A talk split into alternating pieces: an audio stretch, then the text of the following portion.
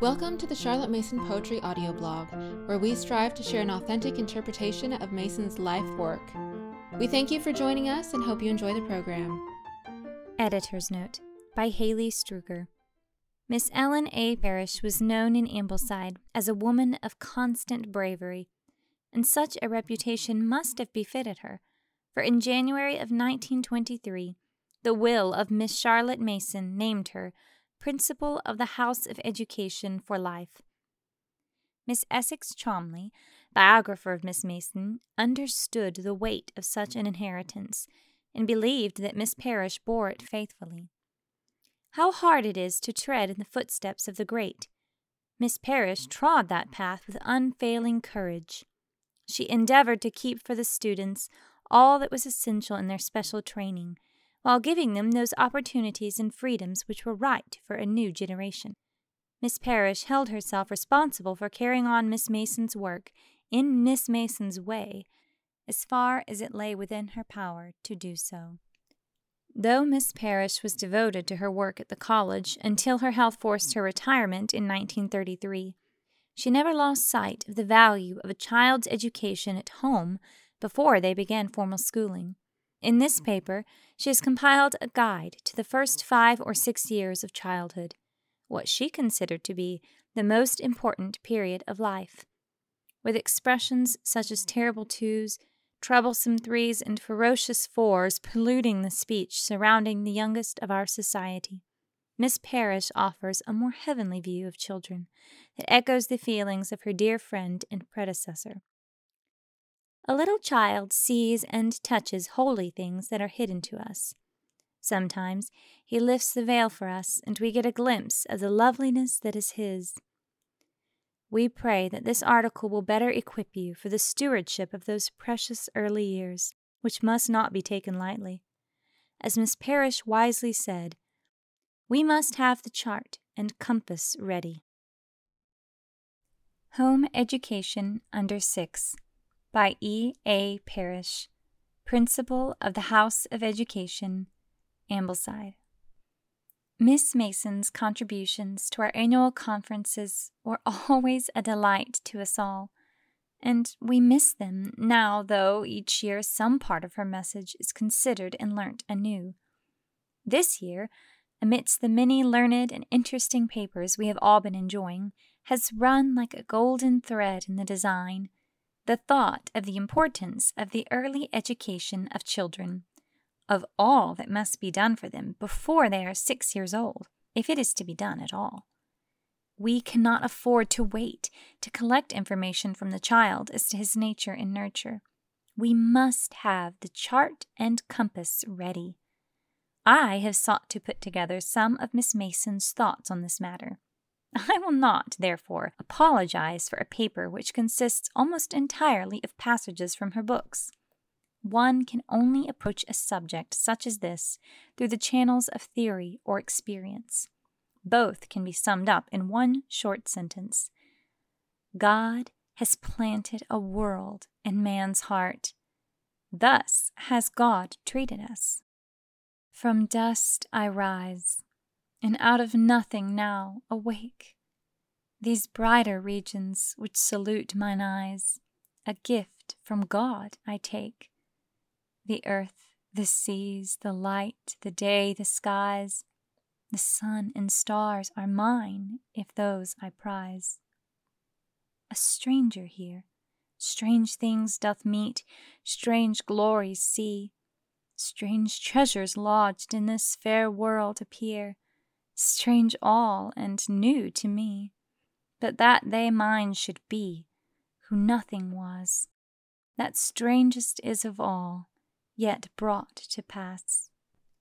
The skies in their magnificence, the lively, lovely air, oh, how divine, how soft, how sweet, how fair! The stars did entertain my sense, and all the works of God so bright and pure, so rich and great did seem, as if they ever must endure in my esteem.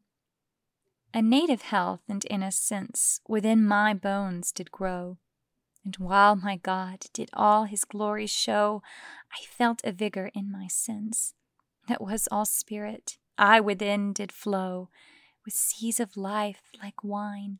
I nothing in the world did know, but 'twas divine.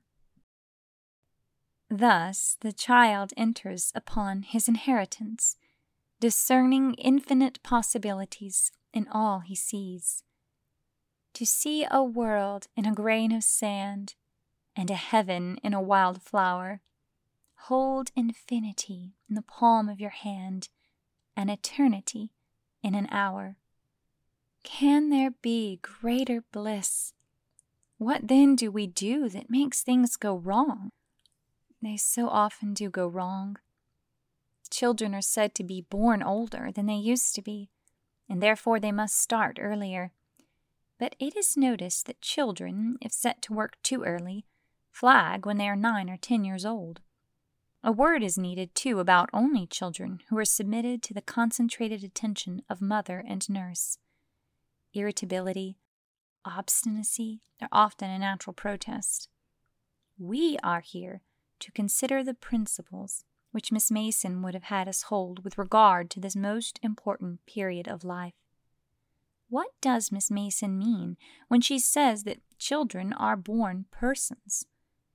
One of her disciples tells us that she means a person, someone quite separate from us, someone with a direct relationship of his own towards the past, the present, the future, that no one else can share. Someone who has to find out everything for himself. Someone to whom we can give nothing, unless he be willing to receive it. Someone who has a direct relationship with God of his very own. Perhaps we go wrong by taking too much upon ourselves, by leaving too little to these great people in our midst who carry the world in their hearts. We refuse to limit ourselves to the three approaches which are all we may safely use.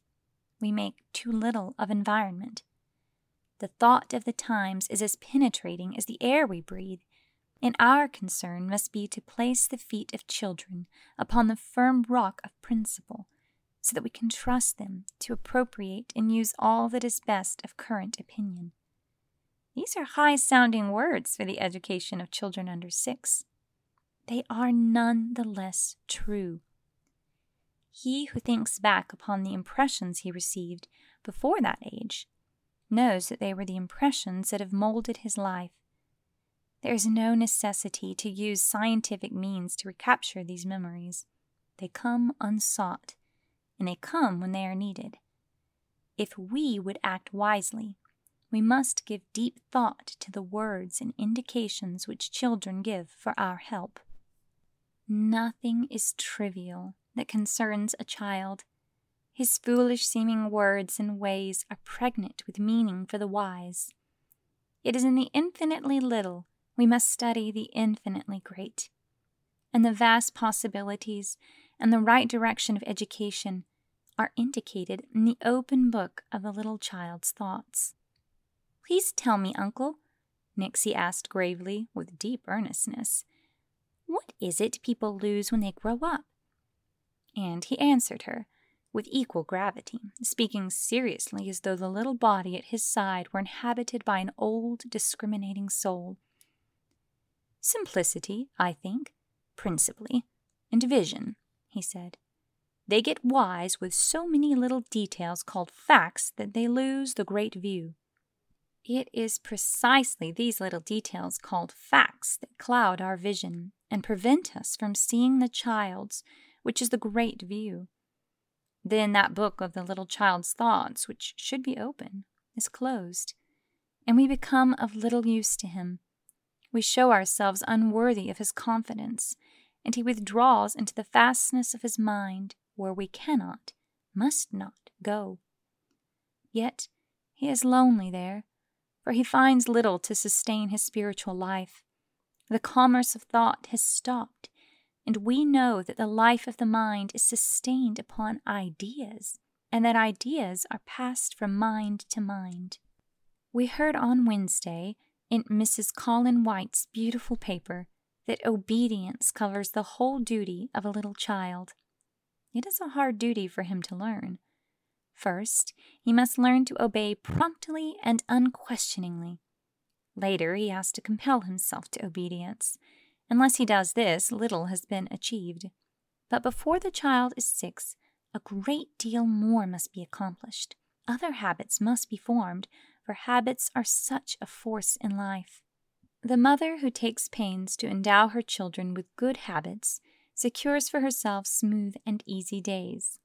If she be appalled by the thought of overmuch labor, let her limit the number of good habits she will lay herself out to form. The child who starts in life with, say, twenty good habits begins with a certain capital which he will lay out to endless profit as the years go on.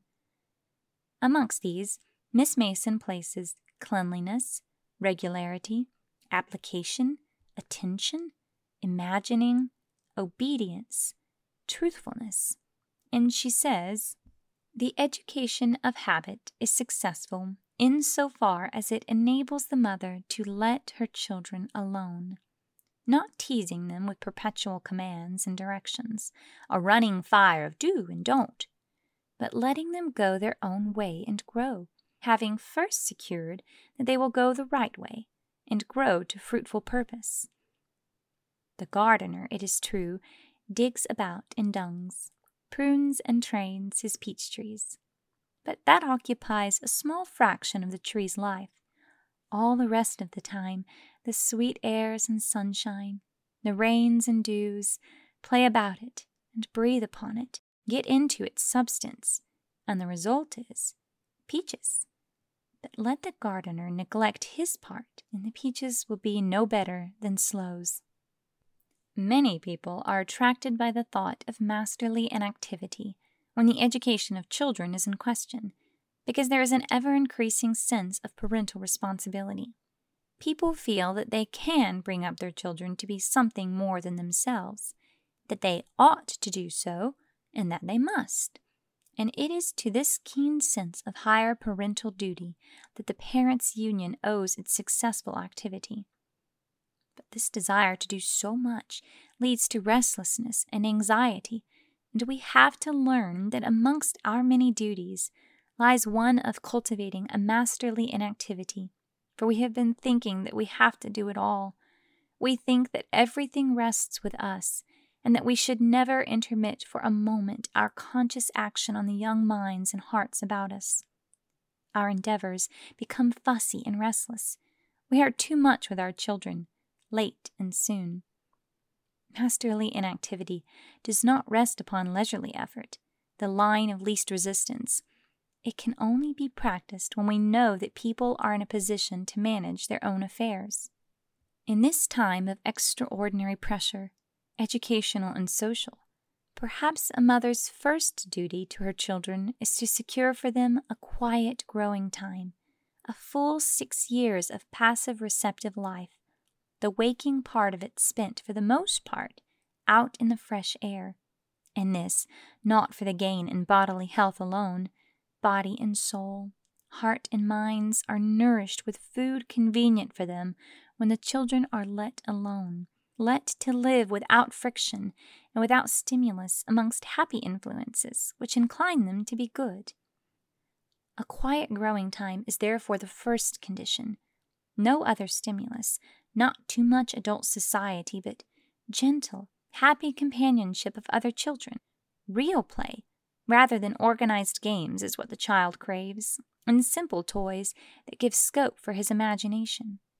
Tommy should be free to do what he likes with his limbs and his mind. Through all the hours of the day when he is not sitting up nicely at meals, he should run and jump, leap and tumble, lie on his face watching a worm, or in his back watching the bees in a lime tree. Nature will look after him and give him prompting of desire to know many things. And somebody must tell as he wants to know, and to do many things, and somebody should be handy just to put him in the way, and to be many things, naughty and good, and somebody should give direction. To be free under authority is liberty, to be free without authority is license. This is the freedom which a child enjoys who has the confidence of his parents as to his coming and goings and childish doings, and who is all the time aware of their authority. He is brought up in the school proper for a being whose life is conditioned by fate and free will. He has liberty, that is, with a sense of must behind it, to relieve him of that unrest which comes with the constant effort of decision. He is free to do as he ought, but knows quite well in his secret heart that he is not free to do that which he ought not.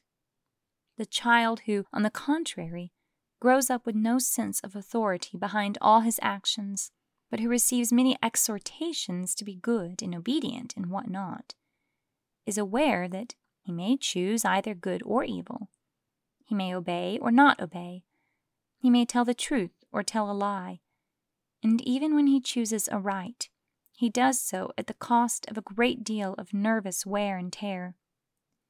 His parents have removed from him the support of their authority in the difficult choice of right doing, and he is left alone to make that most trying of all efforts, the effort of decision.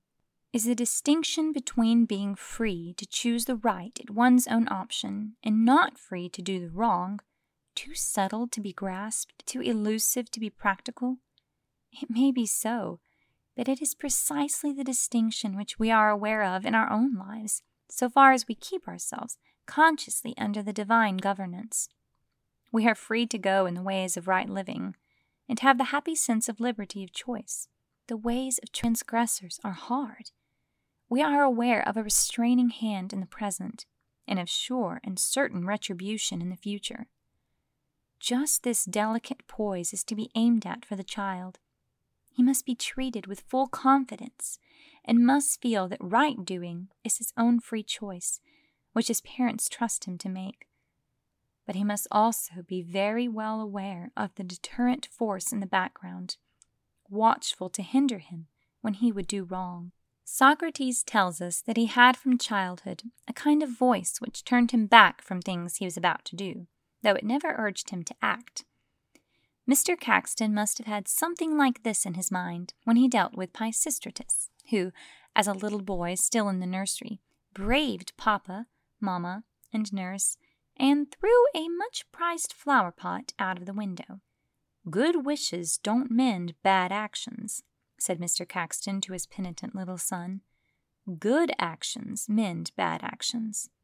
Later, when Sisty longs to repair his wrongdoing, Mr. Caxton puts him in the way of so doing, but Sisty fails to understand what he means. No explanation is vouchsafed. My dear, said my father, leaning his hand on my shoulder, every body who is in earnest to be good carries two fairies about him, one here, and he touched my heart, and one here, and he touched my forehead. Children hate fuss. I never did, I never did. I never did like. Now take care, dear. I never did. I never did. I never did want. Hold my hand. I never did. I never did. I never did think much of. Not up there, dear. It's no good saying it. They don't understand. If we trusted children more, we should be spared anxiety and irritability, and they would be spared it too. If we trusted ourselves more, it would be better. We are always afraid we shall not be able to tackle difficulties when they arise. Children admire the fine, easy way of some people, the fine, easy way which so endeared Uncle Paul to his nieces and nephews. But Uncle Paul lived in the children's lives, and we must too, or we shall never know when to speak and be silent. We must be able to put ourselves in their place. If people ask me, I always tell them, Quite well, thank you, I'm very glad to say. If people ask me, I always answer, Quite well, thank you, how are you today? I always answer, I always tell them, if they ask me politely, but sometimes I wish that they wouldn't. Parents and teachers must, of course, be omniscient. Their children expect this of them and a mother or father who can be hoodwinked is a person easy to reckon with in the mind of even the best child. For children are always playing a game, half of chance, half of skill. They are trying how far they can go, how much of the management of their own lives they can get for the taking, and how much they must leave in the hands of the stronger powers. Therefore, the mother who is not up to children is at their mercy, and need expect no quarter. But she must see without watching, know without telling, be on the alert always, yet never obviously, fussily so. This open eyed attitude must be sphinx like in its repose. The children must know themselves to be let alone, whether to do their own duty or to seek their own pleasure. The constraining power should be present, but passive, so that the child may not feel himself hemmed in without choice. That free will of man, which has for ages exercised faithful souls who would prefer to be compelled into all righteousness and obedience, is, after all, a pattern for parents. The child who is good because he must be so loses his power of initiative more than he gains in seemly behavior. Every time a child feels that he chooses to obey of his own accord, his power of initiative is strengthened. The bearing rein may not be used. When it occurs to a child to reflect on his behavior, he should have that sense of liberty which makes his good behavior appear to him a matter of his own preference and choice. Dr. Cameron, in his helpful book, The Nervous Child, deals with the imitativeness of a little child who unconsciously reflects our actions, our speech, and our manners.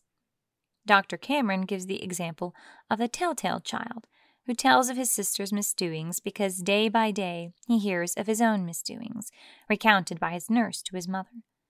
Tale telling is therefore no crime in his eyes, but a way of being interesting. Dr. Cameron begs us to leave the children to themselves and to worry them as little as possible. He reminds us that a child finds his happiness in doing real things, loves getting his gaiters from his cupboard, or helping to clear the tea table. He also says a good deal about suggestibility. We recognize that the use of suggestion, even self suggestion, as an aid to the will is to be deprecated as helping to stultify the character. But some of us may have failed to realize how sensitive a child is to impressions from outside. That which is thought of and feared for the child, that he rapidly becomes. Placid, comfortable people who do not worry about their children find their children sensible and easy to manage. Parents who take a pride in the daring and naughty pranks of their children unconsciously convey the suggestion to their minds that such conduct is characteristic of them. Nervous and apprehensive parents who are distressed when the child refuses to eat or to sleep, and who worry all day long over possible sources of danger to him, are forced to watch their child acquire a reputation for nervousness, which, as always, is passively accepted and consistently acted up to. Differences in type, determined by hereditary factors, no doubt, exist and are often strongly marked. Yet it is not untrue to say that variations in children, dependent upon heredity, show chiefly in the relative susceptibility or insusceptibility of the child to the influences of environment and management. It is no easy task to distinguish between the nervous child and the child of the nervous mother, between the child who inherits an unusually sensitive nervous system and the child who is nervous only because he breathes constantly an atmosphere charged with doubt and anxiety. It is by our failure to live in the children's lives that we make things so difficult for them. We do not see how very important things are to children. If there was one thing Maria couldn't abide, it was a fly floating in her bath. It was extraordinary that though its carcass was such a minute thing, you could at such a moment see absolutely nothing else. It was extraordinary that the whole of the water seemed at such a moment like fly water. We do not allow ourselves to measure how cold a little child's feet get on the snow, how horribly hot his soup is, and how dreadful when there is too much salt in it, too much for his sensitive palate, how tight his coat is, how scrubby his pullover is, how tickly his socks. It may be said he has to learn to bear all these things, but that is only partly true. We do not bear them ourselves, we take steps. So we can avoid the fly water for him and turn his thoughts till these matters take their right place in the landscape. You will find guidance in the art of thought turning in home education and in Dr. Helen Webb's valuable book. A child's thoughts must be turned outwards. His heart and mind must be filled with big matters, and his interests must center round others, and self must be forgotten. A little child's life should be one lovely adventure with stories to hear and happy occupations such as are suggested in Leaflet S. It is not an unusual thing to find the younger of two children much the brighter because his elder brother has unconsciously brought him on. Living as I do beside the director of the Parents' Union School, I often have access to the entrance papers of persons of six who are presumably starting their education. It amazes me every time to see what a little child can bring with him of loveliness which he has learnt and enjoyed before any lessons have been given. In most cases, his powers of observation are remarkable. He is an accomplished master in joining cause to effect. He remembers what he hears and sees. He has a fine appreciation of beauty, some knowledge of literature, acquaintance with the flowers of his neighborhood, some friends amongst the stars, one little child admitting, I sometimes know which is Mars. He knows a great many Bible stories and is familiar with the gospel story. This does not cover his equipment, but it gives us some idea of what a very full equipment it is. It is unfortunate that many people are so intolerant of the relief children find in pretending. As soon as I am in bed at night and snugly settled down, the little girl I am by day goes very suddenly away, and then I'm Mrs. Brown. I have a family of six, and all of them have names. The girls are Joyce and Nancy Maud. The boys are Marmaduke and Claude, and Percival and James. We have a house with twenty rooms, a mile away from town. I think it's good for girls and boys to be allowed to make a noise, and so does Mr. Brown. We do the most exciting things, enough to make you creep. And on and on and on we go. I sometimes wonder if I know when I have gone to sleep. Do we dull adults never pretend? How many mountains do we look forward to climbing, making out all details of the expedition without the least hope of finding time or strength to make the ascent in reality? How many a time one is cheered by elaborate plans of journeys which are never made? So, too, the children need the refuge of this world of make believe. Grown ups would do well not to intrude, that would be much resented and despised but they must take it for granted as though make believe were a matter of course.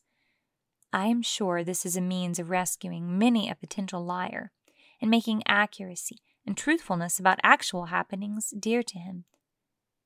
The need for make believe is not necessarily a prolonged necessity. Children who have the run of woods and streams and meadows find their fairyland early. Town dwellers need the refuge longer. If children can have either solitude or each other's society, life is easier for them. Grown ups are a terrible handicap. Grown ups with their pressing cares and their small interests. Think what it must mean to a general in command of his forces to be told by some intruder into the play world to tie shoestrings. It is a curious but beautiful fact that this make believe is the doorway into the religious life of many a little child, for make believe is a region that is so peculiarly his own, and is a place where anything may happen, so impossibly and wonderfully beautiful. A little child sees and touches holy things that are hidden to us. Sometimes he lifts the veil for us, and we get a glimpse of the loveliness that is his. In old days, there were angels who came and took men by the hand and led them away from the city of destruction. We see no white winged angels now, but yet men are led away from threatening destruction. A hand is put into theirs, which leads them forth gently towards a calm and bright land. And the hand may be a little child's. Dr. Helen Webb, in her book on children, brings us near to that calm and bright land, perhaps because she lived in it herself. And in it she says, May not the members of this union, whose first object is the improvement of the race, set before their minds an ideal of strong, healthy, wise people who will sometime inhabit the world, and hope that in spite of all difficulties, there may again be gods on the earth in future days. If so, parents must look to it that their first care is the spiritual life of their child. The soul of man is for God, as God is for the soul, said St. Augustine. This holy mystery, this union and communion of God and the soul, how many human parents presume to meddle with it? But what can the parent do? Just this, and no more. He can present the idea of God to the soul of the child. Here, as throughout his universe, Almighty God works by apparently inadequate means. Who would say that a bee can produce apple trees? Yet a bee flies from an apple tree, laden with the pollen of its flowers. This it unwittingly deposits on the stigmas of the flowers of the next tree it comes to. The bee goes, but the pollen remains, but with all the length of the style between it and the immature ovule below. That does not matter. The ovule has no power to reach the pollen grain, but the latter sends forth a slender tube within the tube of the style the ovule is reached. Behold, then, the fruit with its seed, and, if you like, future apple trees. Accept the parable. The parent is little better in this matter than the witless bee. It is his part to deposit, so to speak, within reach of the soul of the child, some fruitful idea of God. The immature soul makes no effort towards that idea. But the living Word reaches down touches the soul, and there is life, growth and beauty, flower and fruit. This sweet and natural spiritual life should know no beginning. A child should not be able to recall a time before the sweet stories of the Bible filled his imagination. He should have heard the voice of the Lord God in the garden in the cool of the evening, should have been an awed spectator, where the angels ascended and descended upon Jacob's stony pillow, should have followed Christ through the cornfield on the Sabbath day, and sat in the rows of the hungry multitudes, so long ago that such sacred scenes from the unconscious background of his thoughts. All things are possible to the little child, and the touch of the spiritual upon our material world the difficult problems, the hard sayings, which are an offense in the Bible sense of the word to his elders, present no difficulties to the child's all embracing faith. In the fourth volume of The Savior of the World, Miss Mason has given us guidance. You will remember her chapters in home education on the code of education in the Gospels, summed up in three commandments Take heed that ye offend not, despise not, hinder not one of these little ones. I propose to read to you what she writes about despising children. We shall find in it a working out of the thoughts I have tried to set before you. The world that is in a child's heart, the gradual shrinking of that world as we fill it with paltry boons, poor thoughts, unworthy aims, the necessity for an equipment of good habits, beginning with the habit of obedience the wisdom of masterly inactivity, the quiet growing time, the courtesy and confidence that are due to a little child, and finally, our great responsibility towards him. Take heed that ye despise not one of these. Behold, I show you a mystery. Children come, not all divorced and separate from him, their eternal Father not given o'er to men to use as shall please them, cherish or neglect. Continual commerce holds the Father still with his children lent to men.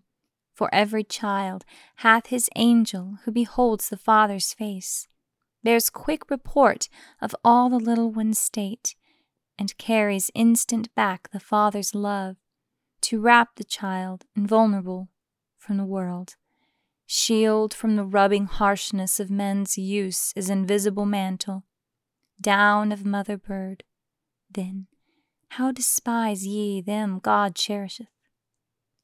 The disciples heard, with eyes oped wide in awe, they gazed all the child in their midst as they had seen. Sudden, a glorious angel standing there, still shining radiant from the face of God. Then, gathering courage, spake they, Lord, make plain to us how we despise thy little ones, nor know our offense at all. Sure, we, thy Jews, have ever cherished offspring, brought them up in the fear of God, abiding in the law, and precious to us is the gift of God. Remember we how Eli spoiled his sons, how Solomon bade us use the rod betimes, how Manoah and his wife the angel prayed. How shall we order the child? Even so do we, our nation, by its families, importune. Ay, Cherish ye the children as one holds his own possessions precious, kine in field or jewel in its casket, so the child. Said I not to you, ye shall not despise, or to think to possess a child who yet is God's, the while he sheds his radiance in your ways? Which then is more, a man or his possessions, e'en the costliest he hath? So ye are assured that each of you is greater than a child, that what ye give must needs be his increase, that what ye say with wisdom edifies. And so the child, one greatest in the kingdom, graced with nobility and heavenly course, is taught to frame his life on mean exemplar, to covet baubles, think your shallow thoughts, Ye deem the child has not but what ye give, ye or the ancestors ye reckon yours, that while he's little he may scarce do well. Wait till he's grown, become as good as a man. So lax ye rule him. What knows he of law, a silly child, unknowing right or wrong? Despise ye so the children, nor perceive that God hath writ on the heart of every child. Obey, and thou shalt live. Transgress and die. The infant child still sucking at the breast knows this thing, till ye teach him to despise, as ye yourselves despise the law of God. Idle ye bid him do some idle task, nor heed when 'tis not performed. The child comes, meek, beholding you as gods to whom right and wrong are as ye choose to name them. Quick, he learns to do as ye do, transgress as ye allow, and day by day forsakes him that finds sense whereby discerning good and evil came he. Thus ye despise the children. Ye think, ye wise ones, ye alone can know, if ye be learned, all the ways of God, if ye be crafty, all the hearts of men. The little child, great thoughts are not for him. So think ye in your arrogance, and provide baubles and petty trinkets to amuse him whom his father thought on from the first, and planned a playground filled with various joys, where little feet may wander, hands take hold, cool fancies play as glinting sunshine falls, and the little child and his angel walk with God. But ye fill all his days with paltry boons, poor thoughts, unworthy aims that sacred place, the altar of a child's pure heart, defile. Thus ye despise the children. Intrude not on his thoughts, his springs of love and fear, the impulses that move, and all that store he gathers to him to build his house of soul. Let your communication be yea, yea, nay, nay, and let your yea be full assured, your nay be just and final. Wary, walk warily, nor trespass in the child as were he clay, and you the forming potter. He is more. See you, he comes with mind to comprehend, with thoughts unformed, unplumbed, aware of all, so filled with love from the pure source that toy of rag or stone or stick wakes tenderness Behold, he hath transfigured the poor thing, made it yielding, loving, beauteous as himself. Think you he knows not God, for he has no words to tell you what he knows?